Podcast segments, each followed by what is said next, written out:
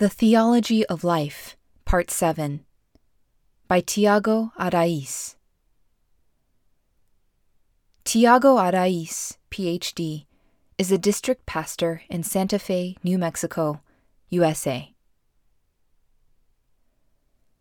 Formerly, when you did not know God, you were slaves to those who by nature are not gods.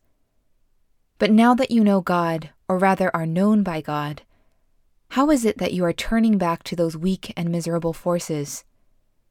Do you wish to be enslaved by them all over again? You are observing special days and months and seasons and years. I fear for you that somehow I have wasted my efforts on you. Galatians 4 8 through 11. In the last biblical thought, we discussed the transition that takes place through the sacrifice of Jesus. We are no longer slaves. We are free, and we are sons and daughters, heirs of the promise. Because of Jesus, we do not have to attempt to please God or do many works of penitence or performances or external acts of obedience. Because of Jesus, we know God loves us, is pleased with us, and walks with us. And because of this, we serve, we are obedient, and we perform many acts of goodness. And we live like this not to earn any favor from God, but because we already have His favor.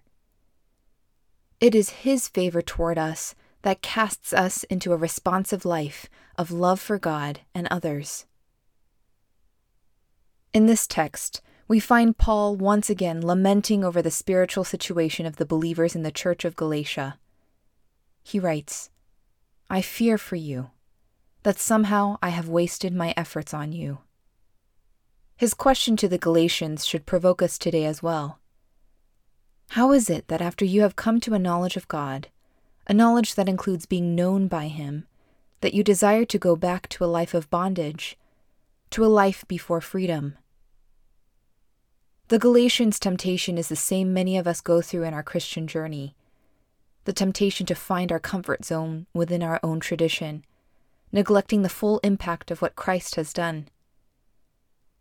It is the temptation of developing and living within a religion that is all about me and what I offer God, instead of all about others through what God does for and through me. The Galatians were letting go of their freedom in Christ to return to the old system of religion. Why was this? Because freedom brings change, and change is scary. With this movement, from the freedom in Christ to the old ways, comes an immediate problem. The old system was exclusivist. The Galatians were trying to find a place within the Christian community by something else other than the unity Christ fostered. They tried to find their place by going back to the many stipulations of the law. Paul already wrote to them that in Jesus there is no man, woman, Jew, Greek, slave, master. Everybody is one in him. But in moving back to the old system, the old divisions also come back, and the unity Christ conquered is dissolved. In the old system, in fact, unity is something to be avoided. In the old system, the believer prefers to remain in the comfort zone of living, worshiping, and interacting exclusively with those who share their common intellectual doctrines and practices. It is a system of distance and not approximation. And what Paul is trying to argue here is that in the true Christian community, in the true community of Israel, there is simply no space for anything like that. Reverting to the old system implies undoing what Jesus gave us freedom to love and fellowship with those who are made equal in Jesus, regardless of what they look like, regardless of what they did in the past, and regardless of what society thinks. My dear reader, may we open our eyes to our own idolatry. May we be careful not to go back to the old ways of thinking that we need to please God by how well we perform for Him, during days, months, and seasons, and by how well we distance ourselves from those who are not like us. I leave you with a quote from the reformer Martin Luther quote, The kingdom of Christ is to be in the midst of your enemies, And he who will not suffer this does not want to be of the kingdom of Christ. He wants to be among friends, to sit among roses and lilies, not with the bad people, but the devout people. O you blasphemers and betrayers of Christ! If Christ had done what you are doing, who would ever have been spared? A Biblical Thought 2 My dear children, for whom I am again in the pains of childbirth until Christ is formed in you, how I wish I could be with you now and change my tone, because I am perplexed about you. Galatians 4 19 20. In the previous biblical thought, we explored how the old system of the law created the risk of exclusivism. Paul, as a father, writes to his children in the Church of Galatia with the hope that they will understand the danger of going back to the old ways and the implications for the church in doing so. If they trust the flesh, if they trust the law, then they will again believe themselves to be better than others and will neglect the gift of community that Jesus gives to all who believe, whether Gentile, Greek, or Jew. In this text, Paul continues his appeal to the Galatians. He opens his heart and reminds them of the first time he preached to them, about how the beautiful things they saw happening in their midst had not come from their works but from their trust in God's work through Jesus and the Spirit. So, what is Paul's hope? That Christ might be formed in them. Think about this image. It is probably one of the most transformational images in the Bible.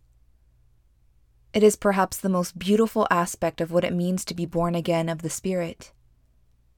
When we allow the Spirit to do the work of grace in us, the Spirit plants in us in our heart and mind the reality of who Jesus is. We become impregnated with Jesus. This way, Jesus begins growing in us like a child. And in time and by grace, Christ matures in us. Little by little, Jesus takes hold of our thoughts, our actions, our perceptions, our words, our touch. The journey with Jesus in the Spirit is a journey in which Jesus grows in us, taking over everything. This does not mean we cease to be sinners. We will always need forgiveness, light, and grace. But it is this willingness to be in Jesus through the Spirit that allows Jesus to grow in us. This is the hope of Paul for Galatia. This is my hope for all of us.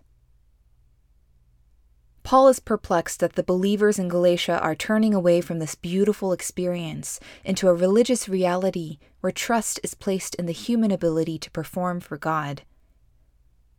My dear readers, as you read this, pray for God to begin a work in your hearts and lives, and to continue that work until your last day on this earth, allowing Jesus to grow in you, transforming you into true living reminders of Jesus.